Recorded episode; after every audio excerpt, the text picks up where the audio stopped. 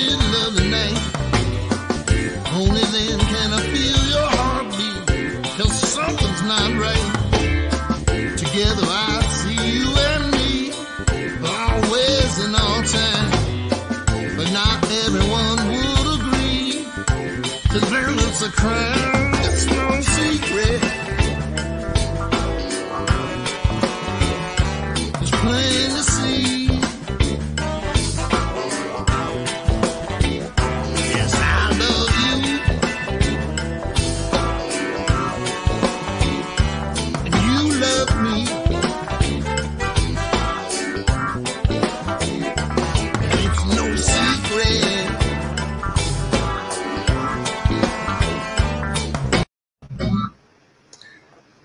Hola, buenas noches a todos. Eh, mi nombre es Sandro Mayrata, eh, en directo desde Sin Encierro, un programa de Sin Ensayo, junto con mi colega Soraya Rengifo, a quien le doy la bienvenida, y en la producción de Araí Tejada.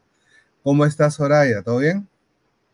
Hola, Sandro. Muy bien, muy bien. Todo muy bien. Un placer otra vez estar acá. Tenemos una agenda recargada porque ha pasado de todo este fin de semana y se vienen cosas nuevas en el terreno cinéfilo nacional y también internacional. Quería comenzar este, hablando rápidamente de una película eh, que se llama El Faro, una película eh, que está en Netflix y que es una pequeña gema oscura, por así decirlo. Este, el día de hoy vamos a hablar de El Faro, vamos a hablar de una película nacional eh, llamada Encintados, que Soraya tiene mucho... Yo me voy a encargar de hablar ahí sentado este, sobre lo que he, he visto el fin de semana. También fuimos a ver, Soraya y yo, Misión Imposible. Perdón, este, la nueva Top Gun, Top Gun Maverick. Perdón, perdón sí. mío. Sí. Todo el mundo se confunde, ¿no? Todo, todo el mundo se confunde, sí. Este, Top Gun Maverick. Y hablaremos de una película un poco rara también que anda ahí en Netflix que se llama Instinto Peligroso, en inglés es Dangerous, con el hijo de Clint Eastwood, llamado Clint. Scott Eastwood. Pero comenzamos con El Faro, un este, ingreso interesante a, a las plataformas, ya hace un par de semanas por lo menos, pero eh, de todas maneras importante reseñarlo en esta oportunidad. Vamos con el tráiler.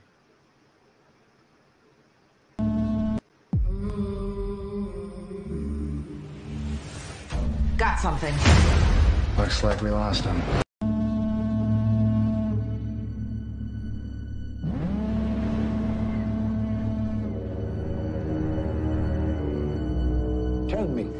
What's a timberman want with being a wiki? Just looking to earn a living, just like any man. Starting new. On the run.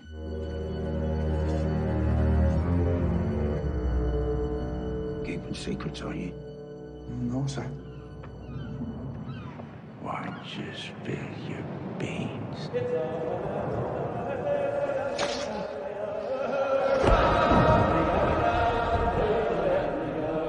Just spill your beans. Why just spill your beans? Let me go. Let me go. Let me go. Let me go.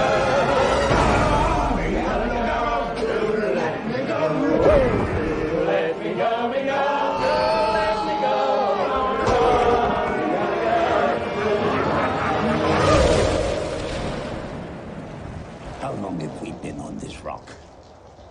Five weeks, two days, help me to recollect.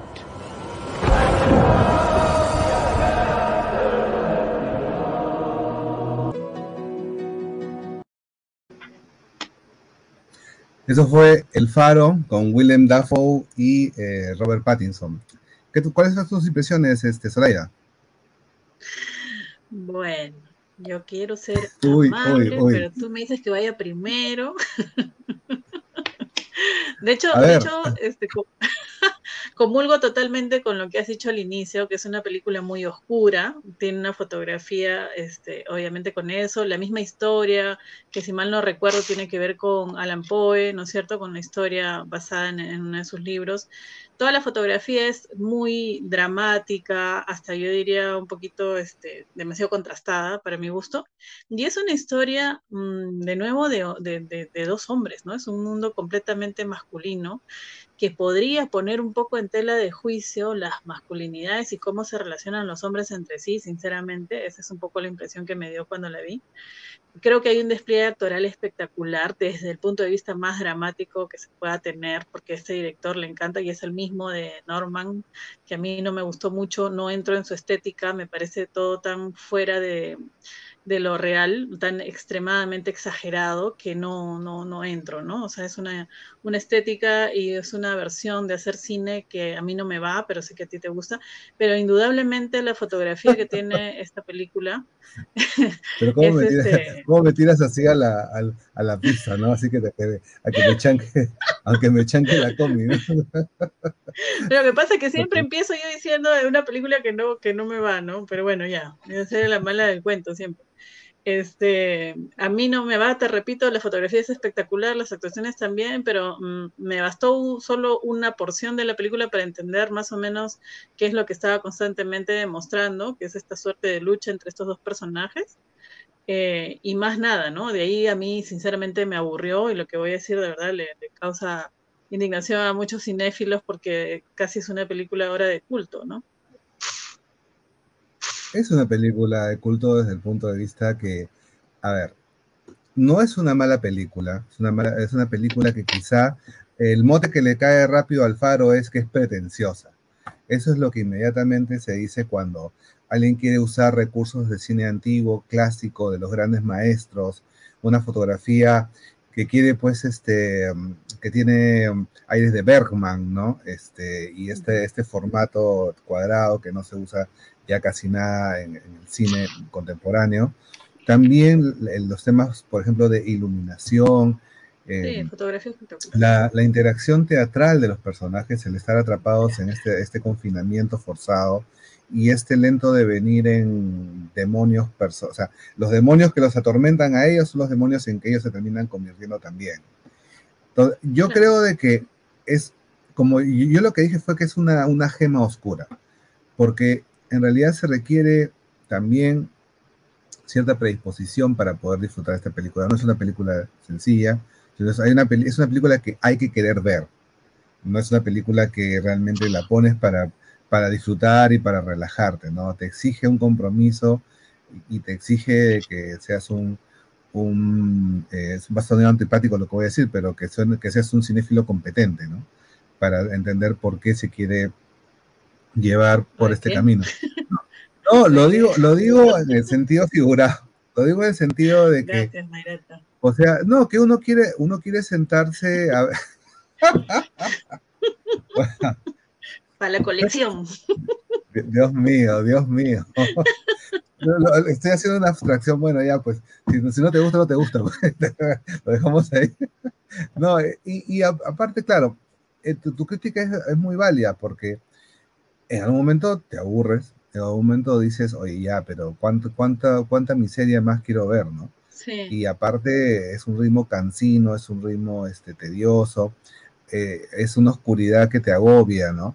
Pero recordemos que el cine de Roger Ebert, eh, el director que hizo La Bruja, The Witch, este, con Anya Taylor-Joy, uno de sus primeros roles importantes, y también hizo después El Faro, y ahora hizo la...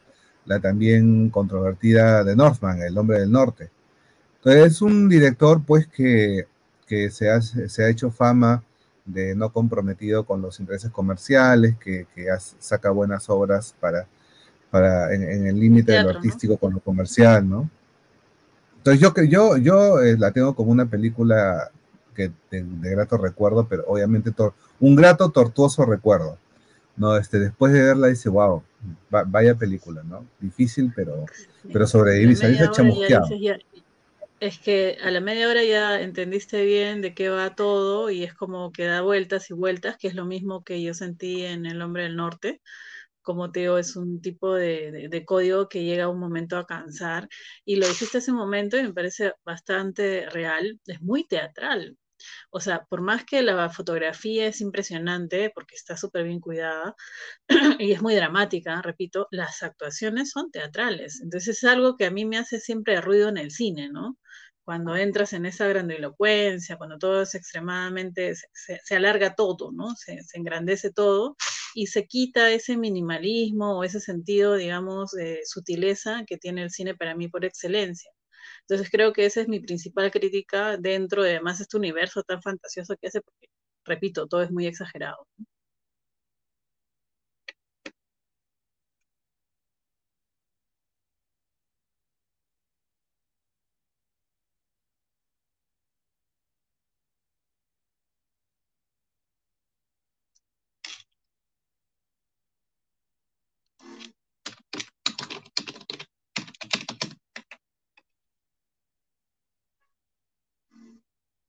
Sandro, creo que no te estamos escuchando. No se te está escuchando. Perdón, se fue, creo que mi, mi micrófono un segundo. Ya. Eh, te, te perdiste el mejor comentario de la noche. Sí, acabo justo, de decir la, las de claves vino. del cine. Las claves del cine las acabo de dar la Pepa, ¿no? Este, bueno, yo había dicho mira, que era demasiado teatral, ¿no? O sea, ya, ¿qué, que, ¿qué mi, pre, que mi pregunta era si, si en general te molestaba la teat el rasgo de teatralidad en el cine. O sea, ¿tú, tú lo eliminarías? Sí. Porque sí, totalmente. Porque, porque en mi caso, mi, sí. Sí, adelante, Mayrata. Ok. Lo, para, solamente para poner mi ejemplo, yo disfruté mucho la teatralidad de, de un, en un ejemplo contemporáneo, ¿no? Este... El año pasado, The Father, El Padre, con Anthony Hopkins y Olivia Colman, pues tenía toda esta movilidad, estos códigos, estos desplazamientos y este, esta conceptualización a partir de las tablas, del, del escenario. O sea, era muy claro de que era una obra. Yo no sé, ni siquiera lo sabía, pero me daba cuenta de que esto era una adaptación de, de teatro de todas maneras. Pero no me hacía ruido. A ti sí te... te ¿Cómo? Pero Anthony Hopkins y Olivia Colman, perdóname, son de lo mejor, de lo mejor que hay en la escena mundial de cine, ¿no? Y ellos, de verdad, que hacen un despliegue actoral, pues que ya es, es, ya es fuera de serie, ¿no? Acá, sinceramente, a pesar que a mí me gusta mucho Robert Pattinson, creo que todos sus trabajos han sido bastante destacados fuera del cliché de Crepúsculo, Este, creo que entra muy bien en la frecuencia que el director le marca, y esa exageración, al lado de William Dafoe, que toda la vida ha sido exagerado, es como que ya almíbar, ¿no? O sea, a mí me parece un, excesiva, sinceramente. ¿En serio? ¿Tanto así? Sí. Almíbar, le has dicho, wow, ok, este, ya. Wow. Yo, o sea, es wow. que, a ver, es que le, le, le, has, dado, le has dado un patadón así, no, en los testículos a los dos, fuera con sí. su Faro. ¿eh? Pero, por ejemplo, una, una crítica principal que le hice al Faro era el tema de que se trataba de dos hombres, ¿no? Pero hubiera cambiado si eran dos mujeres o un hombre y una mujer, la, la, la apreciarías mejor, o sea, tendrías un feedback más positivo. Eh, no, no necesariamente es una crítica, creo que es una exposición muy interesante, en realidad, de este universo masculino, y lo tiene clarísimo porque no hay, no hay nada ahí que pueda este, discutir esta idea, ¿no? O sea, es la historia de dos hombres que están viviendo y que en medio de la nada, ¿no? Van sacando toda, toda la porquería que llevan dentro, literal, ¿no? Entonces, este, y, y cómo van un poco luchando sus espacios con, en medio de toda esa porquería que van sacando y todo ese contenido interno, ¿no? Entonces, en realidad, o sea, creo que para cualquier mujer feminista es interesante porque, bueno, eso es lo que Eso es lo que han construido, ¿no? La sociedad, las masculinidades, ¿no? Socialmente hablando. Este, pero sí, a mí en un momento de verdad me, me, me aburrió, sinceramente, ¿no? O sea, creo que a la media hora así como que ya me pareció súper densa. ¿Pero no te pareció redundante, que también de cierto modo, de cierto modo también cuestiona la masculinidad? O sea, hay momentos claro, en que obviamente... Claro, esa parte está buena, sí, pero es como que cansa. O sea, hay películas que se basan en una misma premisa y van escarbando sobre una situación y es lo mismo, y es lo mismo, y está bien, ¿no? A mí personalmente sí me llegó a cansar. Yo quisiera saber si la mayoría de personas que tanto le rinde culto a esa película las pueden ver como uno cuando ama el cine, ver mil veces una misma película. Yo no me canso de ver La Dolce Vita, por ejemplo, me parece genial, a pesar que es súper antigua. Entonces, si esta película también se presta que la puedas ver mil veces como para decir que es lo máximo. Yo creo que es una película que a la media hora ya sabes de qué va, ya entendiste todo lo que puede salir y de repente la aguantas una vez y de ahí no más. Pero ese es el requisito de poderla ver más, varias veces el, lo que valida. Yo no podría haber amado, no sé, eh, Solaris de Tarkovsky, que es un ejemplo de su sala de, de, de Akira Kurosawa. Estoy, estoy, rascando, estoy rascando la memoria de las películas largas y tediosas, pero que he hecho ya muy bacán, pero no lo vería nuevo. Ran de Akira Kurosawa me pareció genial, fenomenal, pero es claro. una tarea. O sea, este, Kagemusha, es yo creo que Kurosawa sí se deja ver varias veces. ¿eh? Kurosawa sí se deja ver varias Kurosawa veces. Kurosawa sí, pero Roger Ebert no. ¿Cómo, cómo es eso? O sea, no, pues, ahí, ahí me estás marginando, ¿ah? O sea, bueno, pero retomando el, el hilo, digamos, por el lado de lo que entiendo, estás criticando, este, claro, es una película que eh, es, muy rap, es muy rápido también calificar a los que la defienden, también puede ser pretenciosos, ¿no? Ah, yo sí puedo ver esa película y el resto no. Película de Roger Ebert, en realidad, que sale, película este, que causa división y, y también este, pasiones encontradas. Así que, bueno, la vamos a dejar ahí. Está El Faro en Netflix. Creo que la, la, la decisión la va a tener el, a quienes la vean y puedan criticarla. Este, y, y que nos comenten, ¿no? A ver si se durmieron. A ver, a ver qué tan rico durmieron. ¿Qué soñaron? ¿Qué soñaron cuando está, mientras dormían viendo El Faro? Bueno, eso, es, eso fue nuestro comentario sobre El Faro.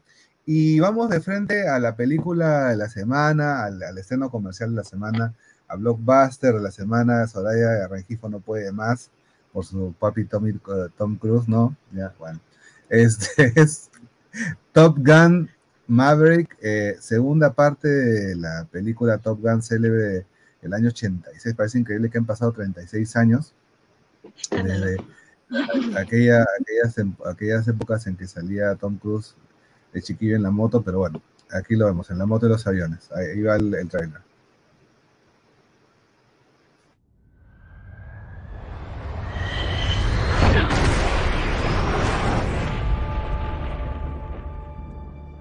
What do we have here? Yeah, here I thought we were special. Fellas, this here's Bagman. Hangman. Oh, whatever. What the hell kind of mission is this?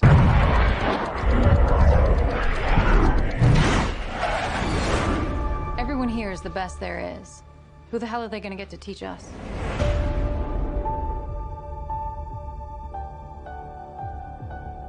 Captain Pete Maverick Mitchell. Let me be perfectly blunt. You are not my first choice. You were here at the request of Admiral Kazansky, a k a. Iceman. He seems to think that you have something left to offer the Navy. What that is, I can't imagine. With all due respect, sir, I'm not a teacher. Just want to manage expectations. What the hell? Good morning, aviators. This is your captain speaking. And we're off. Here we go. In three, two, one.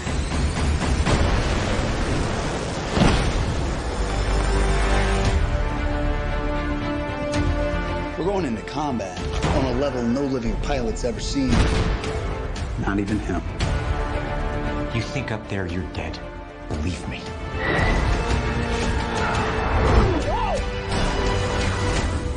My dad believed in you. I'm not gonna make the same mistake.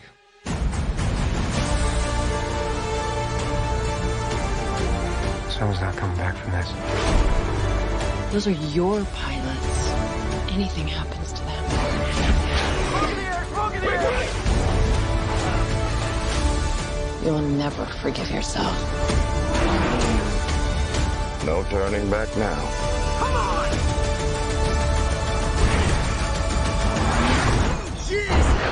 Having any fun yet?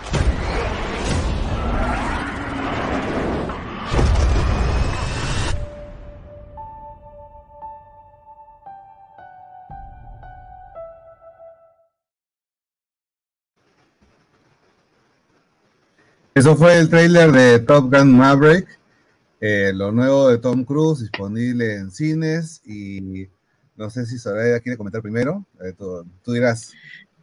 No, yo ya vi ese primero, el anterior. Ahora te toca a ti, Sandro Mayrata, por favor.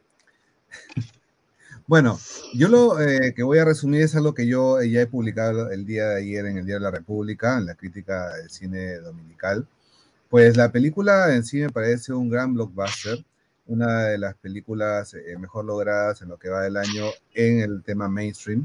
Eh, supera largamente a lo que han venido planteando las películas de Marvel, eh, no abusa de los efectos especiales y tiene la cualidad de que Tom Cruise, como ya se ha hecho público y se ha publicitado también, Eh, hizo las escenas de doble él mismo, piloteando pil, eh, aviones, eh, F dieciocho, y sometiendo a los actores del reparto también un entrenamiento que le garantizaba pues ese elemento de realidad que estaban buscando, ¿no?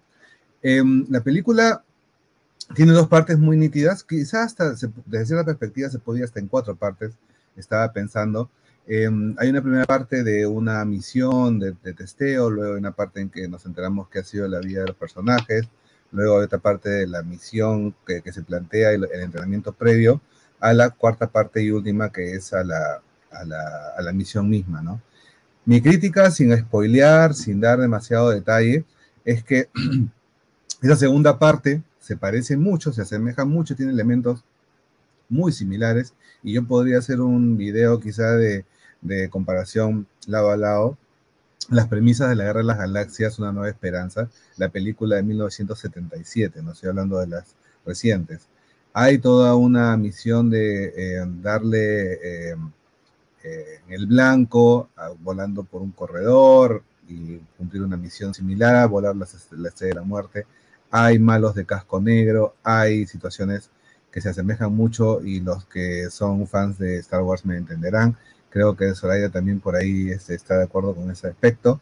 Y en general es una película que sí vale la pena eh, por el dinero que se gasta, te mantiene pegado del asiento y tiene elementos de nostalgia que, que muchos eh, de los que conocieron la cinta anterior van a celebrar, y los nuevos públicos también creo que disfrutarán.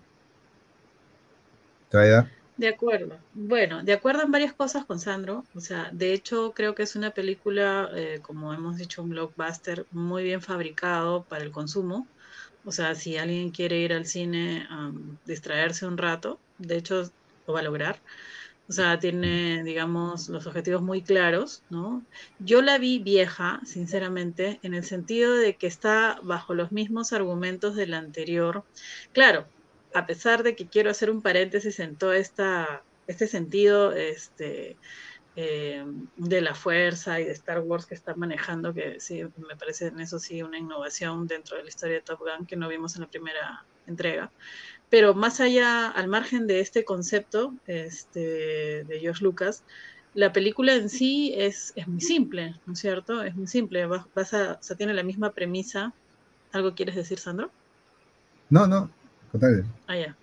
Este, el, mantiene la misma premisa que la anterior. Vuelvo con el tema y, y sorry que sea tan chinche, pero es una película de hombres, básicamente, jugando sus avioncitos, con una misión siempre este, con un contenido ahí por lo bajo, ¿no? De propaganda americana, hablando que ellos van a salvar siempre al mundo, ya ni se sabe ni siquiera de qué país, pero algún país amenaza y ellos son los ángeles iluminados del Señor que, que van a, digamos, liberar al mundo de, de esta amenaza, ¿no? Entonces es una premisa recontra refrita, este, usada hasta el cansancio por las películas de este tipo, ¿no? Como vemos, hay dos personajes femeninos principales que en realidad no son tan principales, una que no tiene nunca mayor injerencia, y también tú lo comentaste, que es parte del grupo este de pilotos, y la persona que actúa como protagonista, como coprotagonista, como la, la, este, el amor, ¿no? de, de, del protagonista, ¿no? Entonces, para mí tiene como un esquema súper clásico, súper convencional, y en ese sentido sí la veo un poquito este, gastada, la veo un poquito vieja. Eh, creo que hay un elemento que, que luego lo voy a mencionar, pero es que me parece destacable, que es la fotografía. Y esta fotografía está a cargo de, si no me equivoco, de Claudio Miranda, que es el mismo que hizo Life of Pi, de Ang Lee. ¿no? Que es eh, chileno-americano, un fotógrafo, eh, director de fotografía muy, muy bueno, que yo admiro bastante, y que acá también hace toda una dirección de fotografía tipo postal, y entonces hay una serie de imágenes, como dijiste tú, muy bien cuadraditas, y el sunset, y, y todo así muy estético, ¿no es cierto?, sin mayor contenido narrativo, pero que sí se ve bonito. Entonces, si quieres ver en la pantalla cosas bonitas, de hecho esta es una película como para ver incluso Tom Cruise sin polo, este, mostrando su torso a los sesenta años y con un cuerpo envidiable, pues, ¿no? Esas son las cosas que ofrece esta película. Bueno, este el carbón en el que se ha convertido Top Gun Maverick en el suelo está, está en coma ahorita. Ya. Entiendo la, la perspectiva que le has dado, y también, este, claro, hay un cuestionamiento porque los personajes femeninos eh, pues no, no están casi, este, son secundarios secundarios, no quiero decir de adorno, porque tampoco es así, pero sí nos, la película se hubiera beneficiado más de repente otra piloto, ¿no? Por ejemplo, por ejemplo, el involucramiento de, la, de, la, de algún personaje femenino en algún aspecto central de la trama, porque la, ¿quiénes son las mujeres? La pareja de Tom Cruise, que es una, una persona que está en el bar, ¿no? Una chica, la, la chica guapa del bar. La, la piloto, que ni siquiera es de las mejores, o sea, ni siquiera es de las sobresalientes. Ni siquiera destaca, claro. Ni siquiera destaca. De repente podrían haber puesto una más, y no hay un almirante o una, una, una persona también este, de rango que dé también la... la por ejemplo, por último, podrían haber puesto hasta un, este, un villano, quién sabe, ¿no? Y también tienes a... a, a y y la, otra, la otra personaje femenino es la esposa de... del ahora almirante, ¿no? Este, el personaje de Val Kilmer. Entonces son como claro, mujeres que un comple ratito, ¿no? Mujer complemento, ¿no? Claro. Exacto. Pero no te... Sí, no o te sea, es una película de hombres. Pero no es una película para hombres.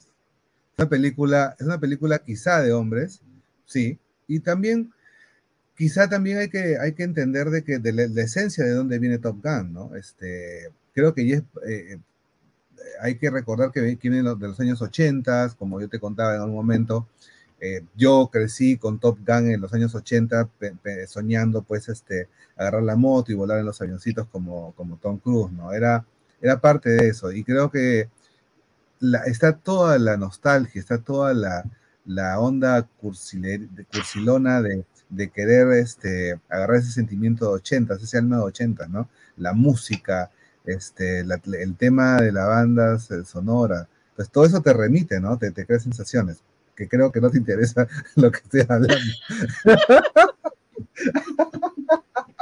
yo estoy, yo, yo quiero sacar todas las... no, no, no hay cómo. No, no me remite ya, pero... absolutamente nada, pero yo entiendo que a ti sí, pues, por eso te digo que es una película para hombres también, o sea... Porque no, los hombres ahora, les genera mucha identidad. No, no, no es de hombres para hombres, no, no. Ahí ya quieres, quieres darle incluso palo por las puras, ¿ya? ¿Quieres, quieres tu piñata, Soraya? ¿Quieres tu piñata? No, no sé, no, no me parece. Me vas a decir que es una película inclusiva, que, que de alguna manera es contemporánea, con todas las cosas que se están viendo ahora. No creo, ¿no? O sea, es una... Es una, es una película que tiene momentos este, de acción.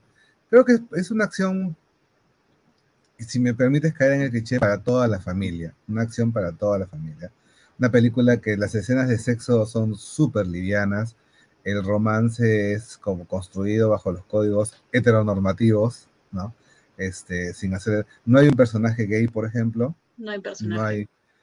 Claro, la, la máxima inclusión que ves que hay de repente alguien de color por ahí, pero y, ta, y, y, tam, y tampoco, claro, o sea, hay un, una autoridad. Entonces, Top Gun tiene el hándicap de que refuerza quizá estereotipos de un mundo que ya se está cayendo o que ya se cayó, eh, en, al no darle un rol a la mujer más protagónico. Pero yo defiendo el que como manufactura de Hollywood, como producto es potente, es, es conmovedor, te, Te, la, la acción te envuelve.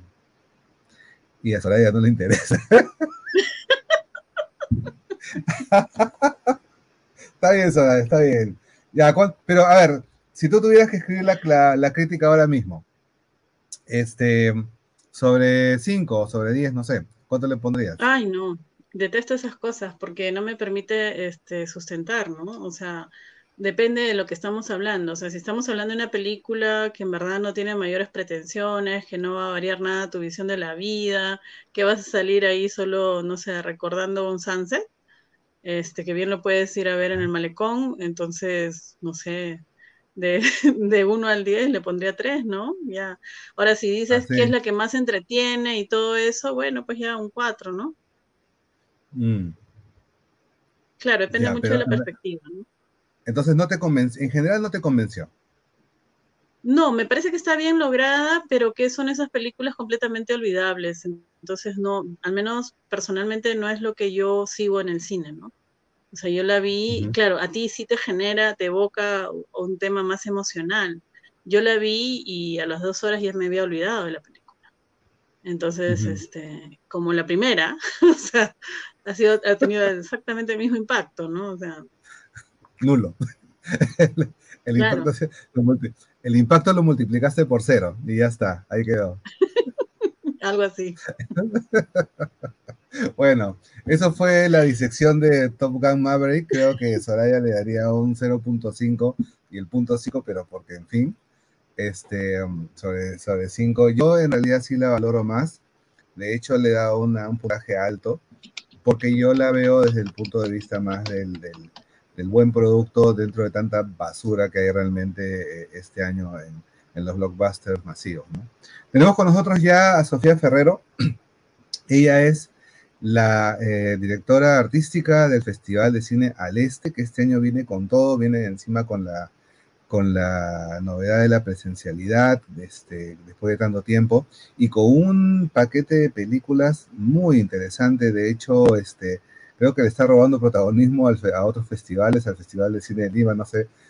Este, están trayendo todas las exclusivas, todas las buenas películas de, recientes de las que se han estado conversando.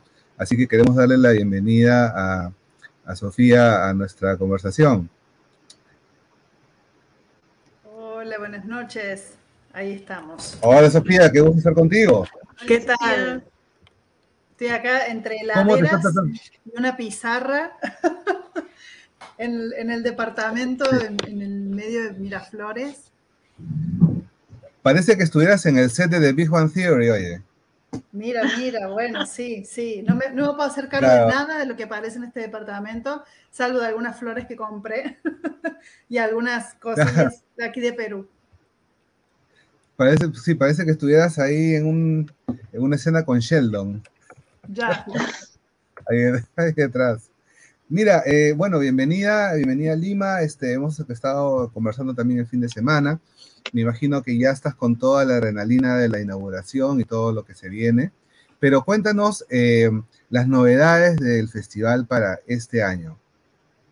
Bueno, la primera novedad eh, es, es, es la inclusión de esta figura que vengo a representar, que es la dirección artística, que es una figura que no estaba, eh, que hay un director, que es David Duponchel, que era el director general. Bueno, ahora con este ingreso que, que, que fue una propuesta que se me hizo en octubre, que estuvimos trabajando todos estos meses arduamente, la idea es centrarnos más con esta decisión ya formal de que sea un festival híbrido, eh, ir a la presencialidad con algunas películas, sobre todo con la, la disyuntiva que se nos presenció con este mundo post-pandémico donde las, las plataformas se imponen con toda su fuerza, con todos sus presupuestos, a tener las, las películas de los festivales eh, disponibles casi inmediatamente eh, de su estreno, ¿no? Entonces, bueno, ¿qué hacer con eso? Si, si pasarlas, no pasarlas. Eh, que, que revisar también el concepto de exclusividad, películas no estrenadas en Perú, bueno, cómo trabajar con eso, y ahí fue cuando decidimos tener películas que para nosotros y nosotras significan presencias muy importantes en, en, en el cine contemporáneo, son películas que han ganado festivales y que por ende es importante ponerlas en contexto eh, y verlas en pantalla grande, ¿no? Que son oportunidades que en América Latina cada vez son más escasas, como Drive My Car, la película de Hamaguchi que ganó el premio Oscar, o Titanio, la película de Julia Duchovny que ganó Cannes el año pasado, y un par más. Esas son las películas, entre otras, que vamos a tener de manera presencial y eh, muchas opciones más de manera virtual, porque también forma parte del de, de espíritu del festival y una militancia mucho más explícita que eh, a llegar a todos los, los rincones, ¿no? Eh, a que aquel y aquellas que quieran ver una película eh, por lo menos tengan la posibilidad de hacerlo. Así que también los precios este año son bastante accesibles considerando el contexto general. Y, y bueno, y también tenemos un montón de actividades gratuitas como conversatorios que nos parecen cruciales también para poner eh, en discusiones claro. profesionales de, de, de, de todas las instancias o las mayores instancias que podemos que, que hacen, hacen parte sobre todo de los festivales, no solamente realizadores y realizadoras, sino programadores, programadores, críticos, críticas, eh, otros directores artísticos también. Y bueno, muy entusiasmados y entusiasmadas estamos porque la verdad es que hemos trabajado un montón. Nos ha costado mucho, mucho hacer esta edición. Eh, mm. Todo fue con, con tiempos que no dependían de nosotros y nosotras. Entonces, realmente fue bastante eh, estresante. Se puso a prueba eh, nuestra paciencia, nuestro trabajo en equipo, nuestro amor al cine, nuestro altruismo en un montón de, de situaciones. Y bueno, Eh, estamos, podemos decir que estamos súper contentos y contentas con el festival que hemos preparado para todos ustedes, porque la verdad es que es para ustedes. Son películas que nosotros ya vimos, son películas que, que nosotros defendemos, pero es, es, es realmente para, para Perú, ¿no? Un festival que, que me parece crucial que exista y, y por eso estoy muy orgullosa de formar parte. ¿Soraya? Sí, este, Sofía, ¿qué tal? Justo eh, en lo que hemos estado comentando el fin de semana, yo creo que sería interesante que nos cuentes un poco cuáles son las invitadas, este, cineastas que tenemos en este festival. Sí, bueno, mira, hay muchas cineastas que van a formar parte del jurado, de los jurados, que también es una parte muy fuerte, que quizás es un poco más invisible para el público, pero es súper significativo para las películas que están en competencia.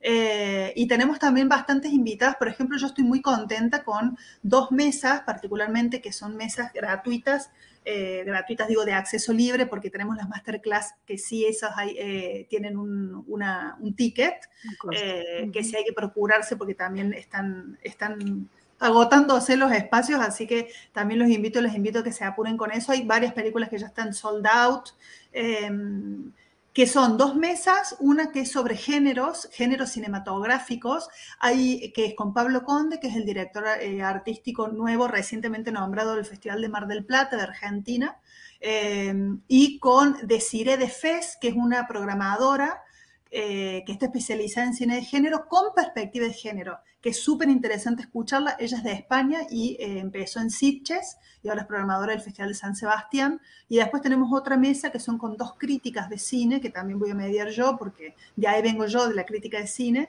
Eh, eso en principio. Y después, bueno, sobre, sobre la presencia de directoras, en este momento no las tengo demasiado claras, sobre todo los, los lugares y las horas, pero es una buena oportunidad para, para decirles que vayan a Perú, en Festival Al Este, Eh, porque el Festival Al Este, como saben, está también en Colombia, en Francia y en Argentina.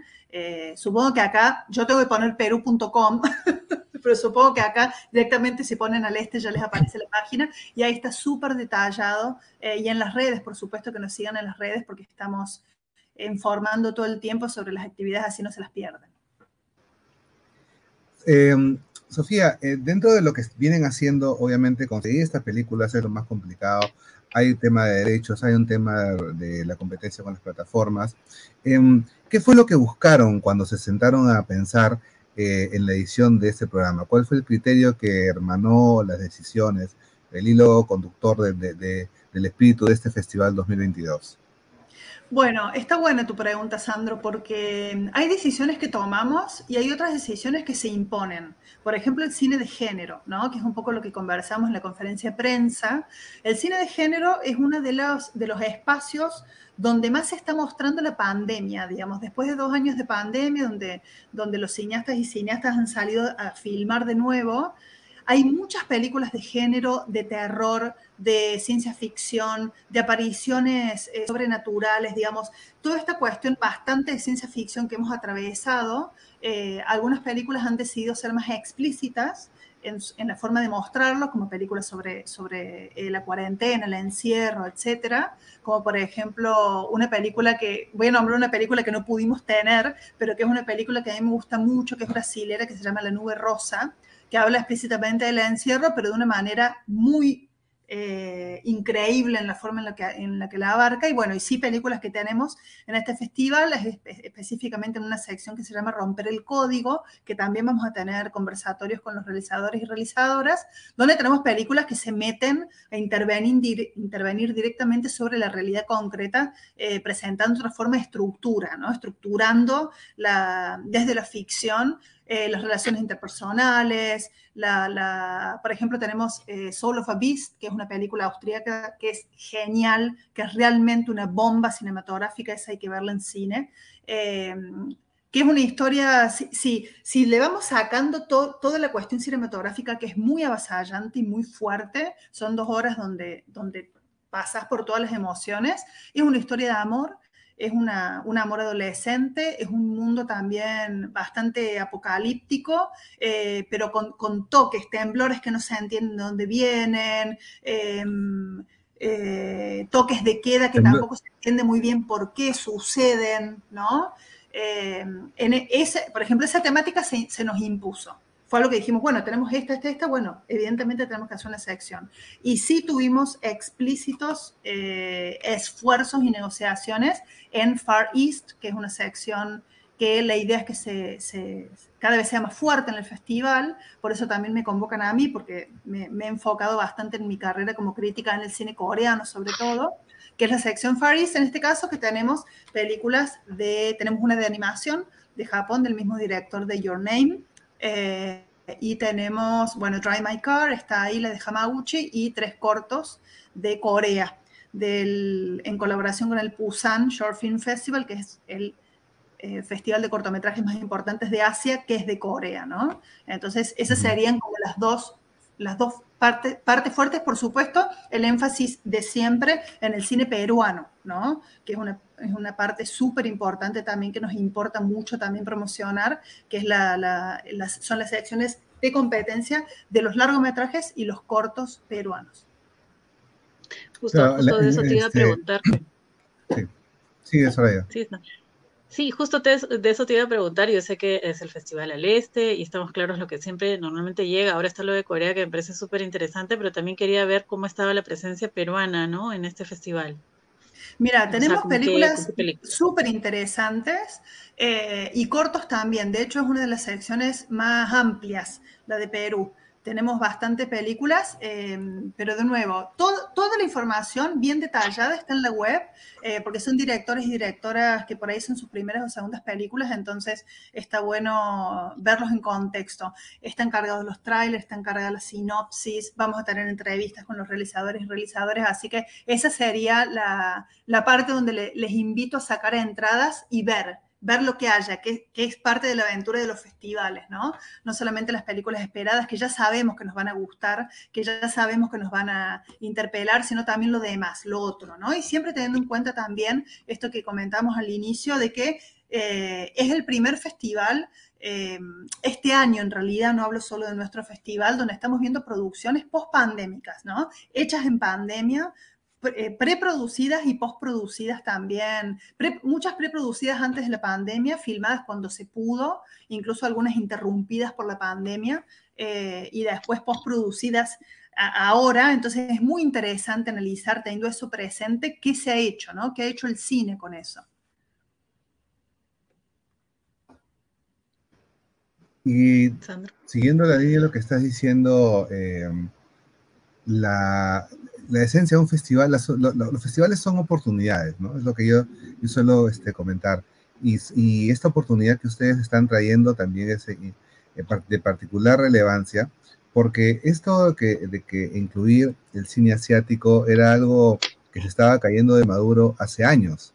Uh-huh. O sea, era algo que, que quizás se debió impulsar de, de otra manera, pero obviamente, este, qué bueno que, que estás tú, este, Sofía, para aprovechar esa ola que se crea con Parasite, por ejemplo, y que genera, y que siguió felizmente con Minari, ¿no? Otra película interesante que fue al año siguiente. y también demostrar que el cine, que el cine coreano es más que Parasite y más que, que Minari, ¿no?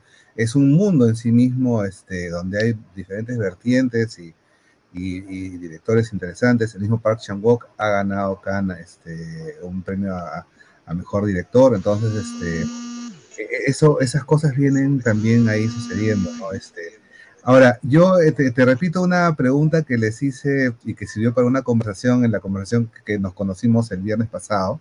Entonces, uh-huh. quería hacerlo para, para el público.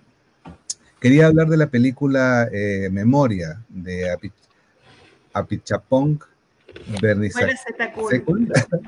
Sí, me la había aprendido, pero me, me falló, me falló. Pero ahí está.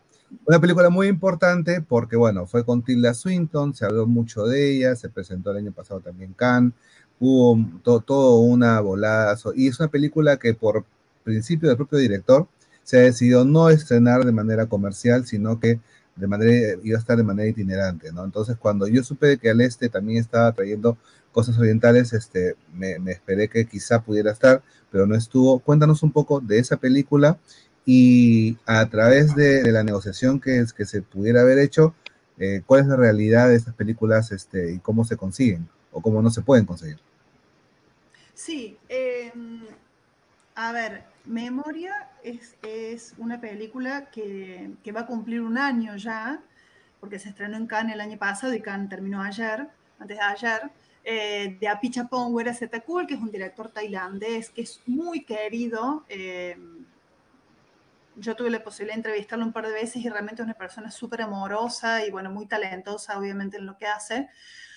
Bueno, y la compra MUBI, esa película, eh, y, y bueno, son, son negociaciones que hacen con, con, con los directores. Lo que suele suceder, nosotros, por ejemplo, muy pocas veces tenemos la posibilidad de tratar con algún director o directora, porque cuando empiezan a ganar premios y sobre todo son tan, tienen tanta relevancia sus obras, ya directamente pasan a distribuidoras, ¿no? Entonces, que son las que, bueno, son las intermediarias, eh, y son las que cobran más dinero, porque obviamente hay, hay un intermediario y un tercero. Yo no sé qué, qué arreglo, más allá de lo que, lo que tú pudimos comentar en el momento, hizo el director con MUBI, eh, para que sí, porque tampoco se estrenó en MUBI aún, y ya va a cumplir un año. Entonces, no sé cómo, cómo, cómo tratarán. Lo que sí sé es que está viniendo Apichatpong ahora a Perú, a dar un seminario. ¿Vos me lo contaste o no? Claro, vos me lo contaste. Bueno, eso está, eso está buenísimo. Por sí, yo, te, yo te conté, este, eh, es un seminario que se va a dar en la selva, eh, donde se van a, eh, van a tener un trabajo de inmersión, evidentemente, cineastas de todo el mundo. Hubo que concursar de, de una manera sustentada, con trabajos y, y cómo se llama, y un tipo de portafolio. Se dieron los ganadores y, e igual es bien caro el taller, es que como que no sé, tres mil dólares, cinco mil dólares cuesta este, participar, ¿no? Y, y bueno, van a estar ahí metidos en la selva peruana y creo que van a ir parte de la colombiana, algo, algo así van a hacer para hacer también proyectos de, de cinematografía. ¿Vos la viste la película o no? Sí, claro, la he visto, la he visto. Me pareció este, en una plataforma alternativa, por así decirlo. Sí, en mi en plataforma avenida, alternativa de confianza. Camino de los Incas, eh, cruce con Torrent, ahí la viste, ahí va. ahí, ahí está. No, y aparte, este, yo me comuniqué, yo me comuniqué con la embajada de Tailandia. Yo les, les pregunté, oigan, este, de repente para hacer una entrevista con Apichatpong, está, ya la he pedido, me han dicho que va, se va a ver, este, pero no, ellos tampoco tuvieron posibilidad de, por lo que entiendo, de, de traerla, ¿no? La, la película. Claro, ¿no? Este. Claro. Eh, ya son decisiones personales de la, de la, de la empresa, de, la, de, de Apichatpong, y, este, y también la empresa que, que trae a Apichatpong es una que también se dedica a promover el cine independiente, se me fue el nombre lamentablemente, pero sí este, también están tratando de traer a otros directores, ¿no? Eso, sí, bueno, pero ya, eso, ya sabremos. Por, por, por, eso... por, No, nos fuimos por otro lado. Sí, este, para volver a... siempre, siempre se saben al final. Sí, sí, sí, sí.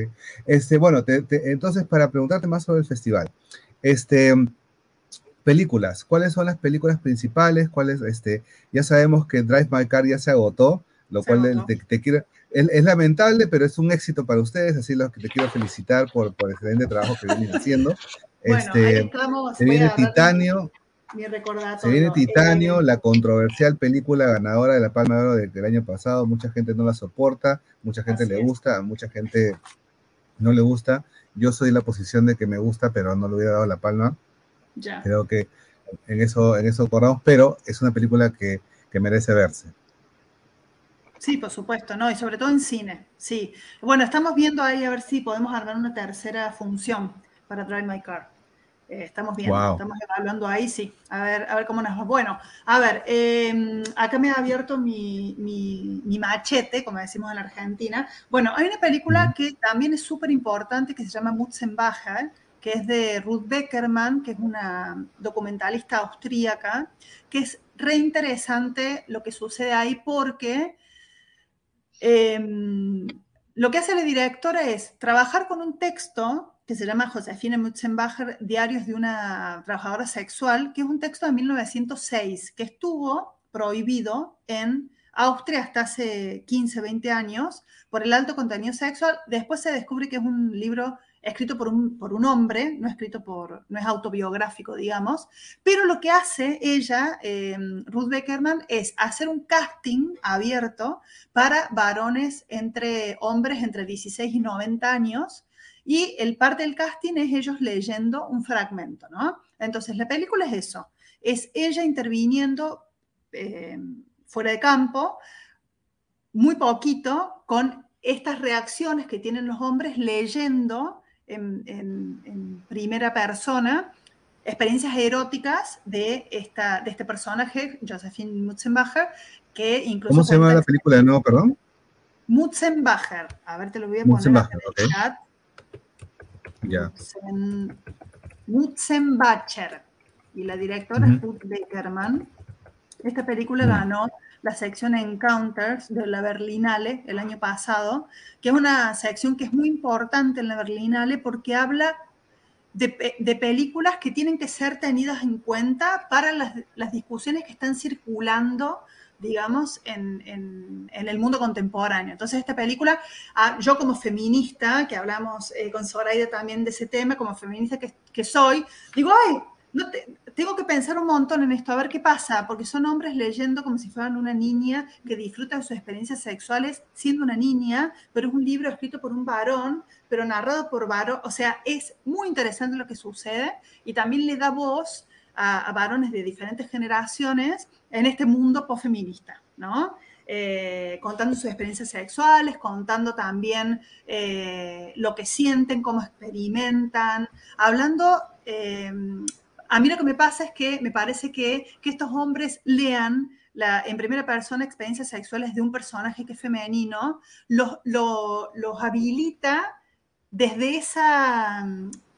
armar una retórica de sus experiencias sexuales desde esa sensibilidad femenina, ¿no? Entonces es re interesante lo que sucede ahí. Mí, para mí una de las grandes películas de este año... Eh, que hay que ver, y de esas todavía quedan entradas, así que apúrense, así las ven en pantalla grande, porque también es una experiencia maravillosa. Eh, eh, la mejor publicidad ahorita. Es que pero sí. habría que hacer habría que hacer también publicidad a otra película peruana, a, a la ver. gran Vida Férrea.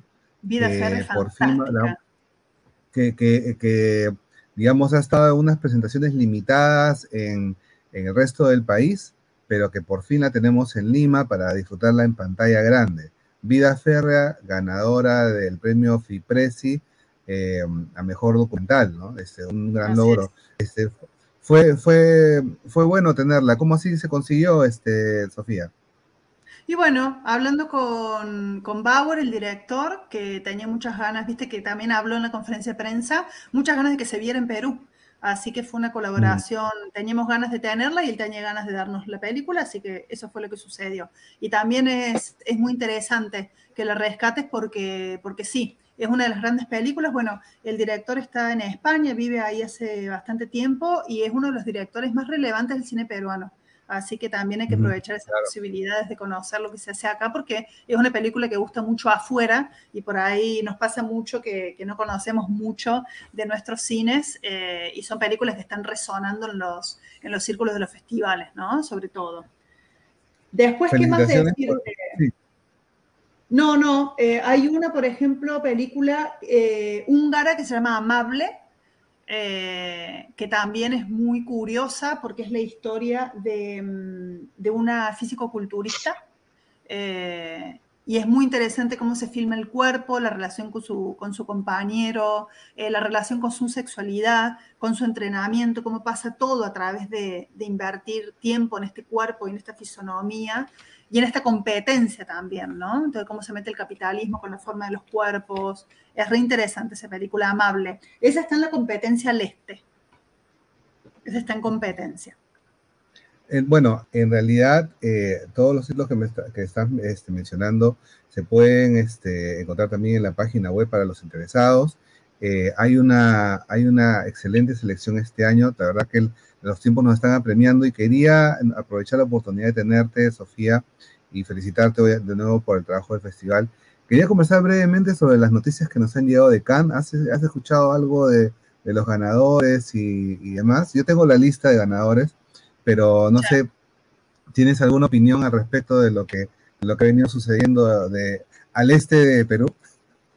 Eh, al este de Perú, sí. Antes contarte que hacerme ahí una sí. autopublicidad. Yo voy a dar un seminario en crítica de cine con perspectiva de género, que lo vamos a estar publicitando brevemente, así que wow. también para que nos encontremos, ahí va a ser acá en Miraflores. Eh, ¿Cuándo? Eh, durante el festival, el festival es del uno al once, estamos okay. viendo ahí para, para que sea posiblemente fin de semana, si las personas que quieren participar puedan hacerlo. Eh, estamos viendo quizás de hacerlo presencial y otro virtual, o sea, dos cosas distintas, eh, de nuevo, en esta, en esta eh, política inclusiva que tenemos en el festival. Eh, bien, cambiemos de tema. Cannes, sí, es súper interesante siempre hablar de Cannes porque es el, es el festival de los festivales, es el inicio de la temporada y son películas que después, no importa si gustan o no gustan, no, no, no, lo que prima son los premios, entonces... Eh, la película las vamos a tener el próximo año en Al Este, me imagino. Vamos a ver. Vamos a ver. Por favor, por favor. Vamos a ver. Desde sí, ahorita sí. Manda, manden sus correitos, por favor. Sí, siempre nos apuramos y después, no, todavía no tenemos respuesta, estamos viendo, que, y sí, el mejor postor, obviamente, no, no hacia festivales, claro. sino con qué distribuidora claro. cierran, que ya te lo digo que va a ser MUBI, porque MUBI ahí tiene una... Tiene un camión que va y pum, se spoiler, impone. Spoiler alert, se la va a llevar MUBI, ok. Spoiler alert, se la va a llevar MUBI. Bueno, pero así como le decimos eso, también comentar que MUBI eh, es una plataforma que realmente ama el cine y la experiencia que hemos tenido con ellos este año ha sido muy gratificante, o sea... Una conversación muy fluida, no, hemos negociado las películas eh, con, con precios súper eh, adecuados para el contexto, e incluso a veces hemos podido hasta negociar que no se estrenen en Perú hasta tenerlas, bueno, eh, ese tipo de conversaciones son súper posibles con MUBI, así que una alegría que eso suceda. Eh, gente muy capaz que viene trabajando en la industria hace mucho, así que por ahora está todo bien con MUBI. Eh, está todo bien con MUBI, por ahora... Bien, bien, no, no, nos han ayudado mucho este bueno, año, en serio. Gustó, eh, bueno, con respecto a Cannes, viste cómo es el capitalismo, viste sí, cómo sí, es el capitalismo. Sí. sí. Vamos a ver, vamos a ver. Hay gente... Soraya Rengifo, hay... Soraya Rengifo se anima ahí, ¿eh? Cuando no, hay la... gente que está trabajando sobre todo, que, que, me, que yo conozco cercanamente, en Notebook, que es la revista de crítica que sale... dos o tres veces al año, que gente muy capaz, que yo respeto mucho políticamente, respeto mucho, y están muy contentos de estar ahí. Entonces, por eso me animo, me animo también a hablar bien de MUBI en, en, en varios aspectos. Con respecto a Cannes, mira, eh, a mí me, me resulta muy difícil seguir, eh, porque sale muchísima información, Eh, porque todo el tiempo se, está produciendo, se están produciendo opiniones y es estar como muy en, eh, dentro de la olla sin estar en la olla. O sea, no, lo único que te puedo decir es que la prensa está súper enojada y muy decepcionada de los premios en general y contar también que, que, que es algo que viene sucediendo en Cannes últimamente con... con con películas que, que con jurados excepcionales de gente súper capaz, que premia películas que no se entiende por qué, teniendo obras maestras eh, que son dejadas de lado eh, obscenamente, ¿no? Claro, se habló porque mucho ahora... de la de Cronenberg, ¿no? Que de la de se Cronenberg, de Cronenberg la, salió... la de Claire Denis. Sí, sí, sí. Eh, claro. Y hablando también, digamos, lo que nosotros nos compete... como críticos y críticas de cine, lo que más nos compete y nos, y nos tiene que preocupar, por lo que he leído, es el premio de la crítica, que no estuvo a la altura y que habla claramente de la, la, la crisis que vive en nuestro ámbito. Eh, la crítica de cine es una, es una disciplina que implica muchísima formación, muchísima lectura, muchi- y bueno, y son tiempos que cada vez son más escasos, ni hablar de que casi nunca... podemos ir a festivales relevantes, entonces terminamos repitiendo cosas que dicen los que sí pueden ir, que casi siempre son hombres, dicho sea de paso, eh, y es cada vez un espacio más privilegiado y más chiquito.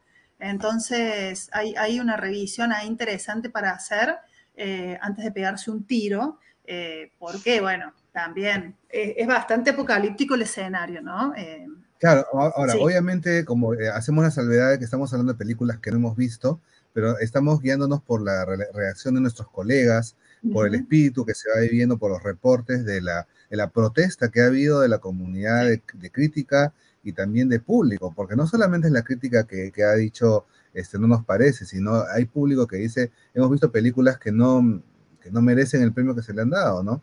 Sí. Un ejemplo, la misma ganadora del Triángulo de Tristeza de Robert Pattinson, ¿no?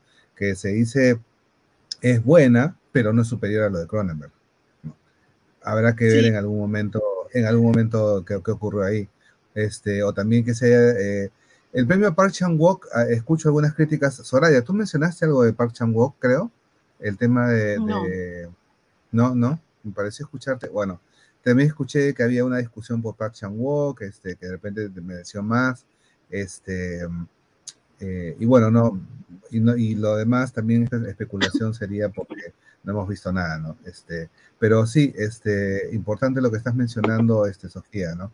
Hay lo que una... pasa es que es, es sí. digamos, nuestro trabajo es no solamente militar lo que queremos que, que, que gane, porque, porque no estamos militando una película, estamos militando una forma de entender el cine, estamos militando eh, qué creemos que, cómo creemos que tiene que intervenir el cine sobre, sobre la realidad, sobre la cultura. Y lo que yo escuché, por ejemplo, de la película ganadora, es que es una película que habla y que se ríe del ser humano en todas sus dimensiones, clases sociales e, e, e, e injerencias posibles. Entonces, eh,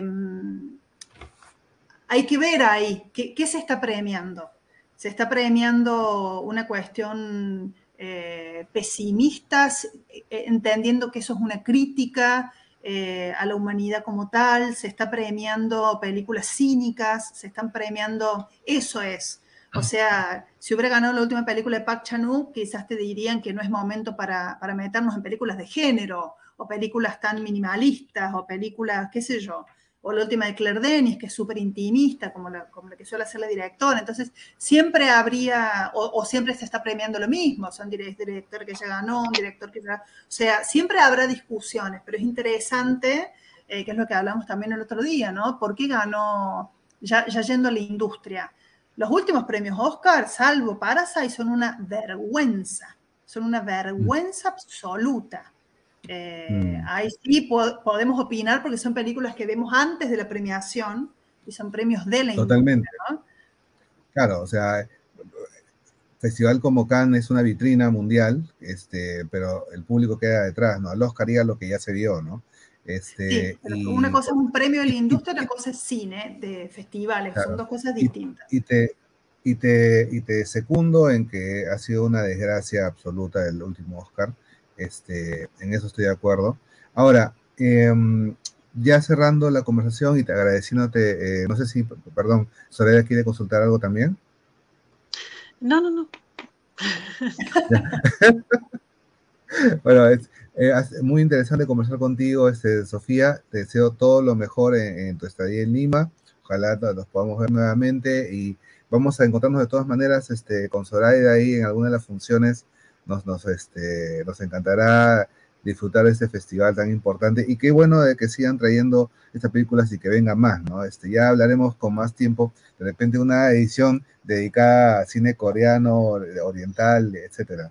Sí, claro, sí, sí, para cerrar, decirles que, que es importante, como, como personas que amamos el cine, ir a ver las películas cuando están las películas, ¿no?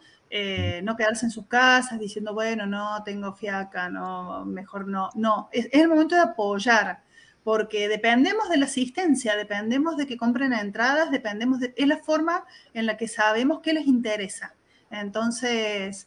Eh, las, estas pocas eh, oportunidades que cada vez van a ser más raras porque cada vez cuesta más hacer cosas de forma independiente, eh, necesitamos todo el apoyo, necesitamos que estén ahí, necesitamos que, que, que hablen sobre el festival en las redes, necesitamos que hablen de las películas que les gustaron, también de las películas que no les gustaron, porque nuestra idea también eh, es, es conversar sobre lo que estamos viendo, pero, pero que sean presentes.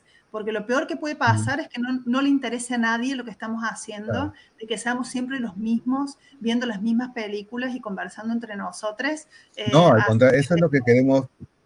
Definitivamente la idea es apoyar y abrir el, este, abrir el mercado a que más y más gente acceda a otro tipo de cine, este, fuera del que siempre se ve en los multiplex. Muchas gracias, Sofía. La experiencia de sí. los festivales. El tiempo que tengan, métanse a la sala, aprovechen que son precios súper excepcionales, no vean una película como si fueran el cine, vean, vayan, estén, sumérjanse, cánsense, vean dos, tres películas juntas, eso es un festival y es una experiencia única. De todas maneras, de todas maneras, este, gracias Sofía nuevamente, este, ya quedamos pendientes de encontrarnos una próxima oportunidad, un abrazo. Así es, gracias, un abrazo, Sofía. Gracias por la invitación, que estén muy bien. Gracias.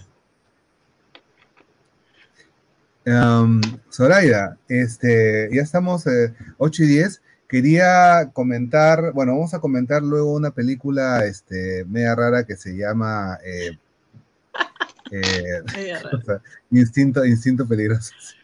Bueno, pero yo quiero también llorar, eh, que me soportes un poco de, de, de lo que voy a decir sobre el tema de una película nacional que, bueno, me, me dejó, digamos, un poco, este, digamos, no sé si decepcionado, esa es la palabra exacta, porque yo, yo Gracias. realmente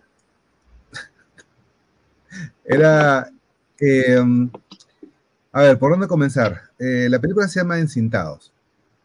Es una película que tuvo una controversial eh, eh, presentación ante la sociedad, porque se lanzó un tráiler en el que daban a entender que una pareja de lesbianas eh, drogaban a un extranjero y le, y para embarazarse y, y sacar provecho de él.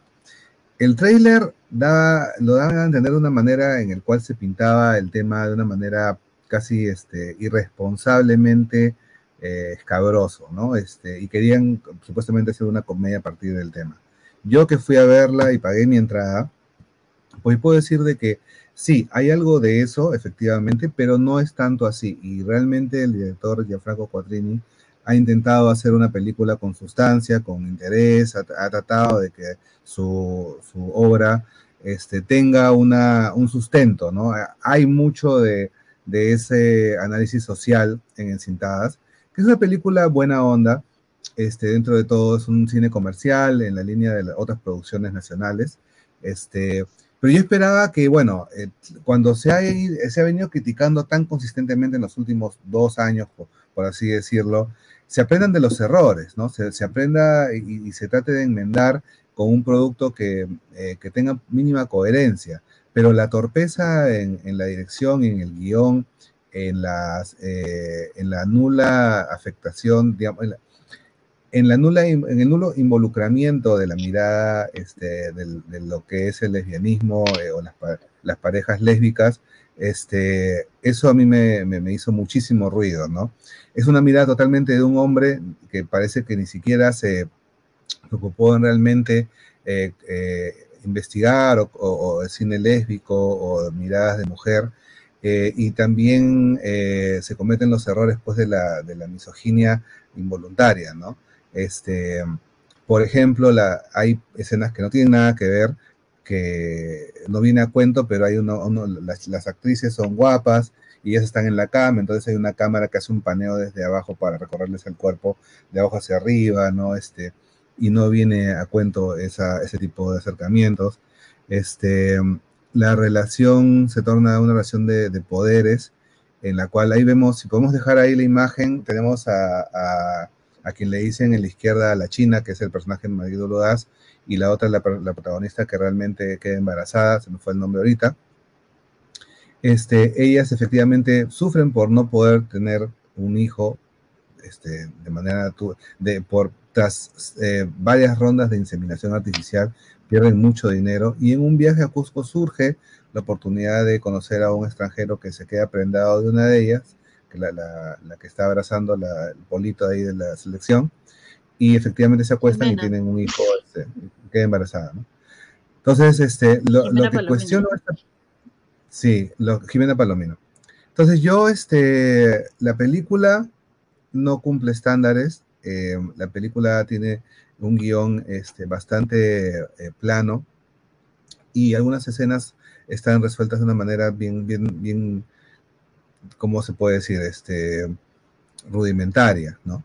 Entonces, ahí yo tengo el problema de que, bueno, este, la comedia puede, puede divertir, puede algunas escenas este, funcionar, pero en la interacción del personaje argentino eh, y, y de cómo el padre no está enterado de nada, y parece que nunca ha estado expuesto a parejas gays en el año dos mil veintidós, para mí es largamente cuestionable. Eso es lo que tengo que decir sobre Encintados, una cinta que no cumple realmente este, con realmente entretener o aportar. Es una película que va, va a olvidarse rápidamente, pero que eh, una vez más yo este, rescato la actuación de Magdiel Ugaz, una actriz muy competente que, que le he visto en, en películas malas, en varias, pero siempre ella es la nota que destaca y que levanta el nivel de la actuación en promedio, ¿no? Eso es. Y ya fue. Entonces, este, y cerramos con una gran película, una película que va a ganar todos los premios de adiós y por haber, una película de Netflix que se llama eh, Instinto eh, Peligroso. Vamos con el tráiler y con eso cerramos el programa. Got something. Looks like we lost him. Doctor Alderwood, you have a patient who goes by the name of Dylan Forrester. He's one of my most interesting, most promising patients. When was the last time you spoke? Has he done something? And you mean attempted murder, then yeah. Well, that's progress. Is there anything you need to tell me? Mm, no. You're not the same man you used to be, Dee. Dee's younger brother, Professor Sean Forrester, he's dead. The funeral is today. You got a lot of nerve coming here. Get me someone in the Washington State Police. The F B I. He broke his parole. Sure does him. Move. You know the routine. I didn't expect them to be here so soon. It can't be the F B I. Not exactly. We search the house first and find out. No one dies until we find out what they know. I'm trying to do my best here. No, don't be too hard on yourself. I'll shoot. And I'll shoot you both. So now do you understand what happens when you don't help me? Jacob! Find me a way back in. What aren't you telling me?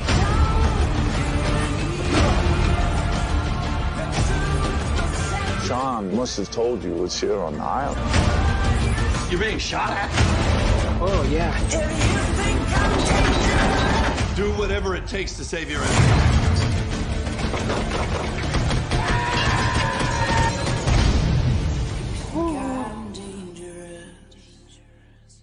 Did you really kill people, Uncle D?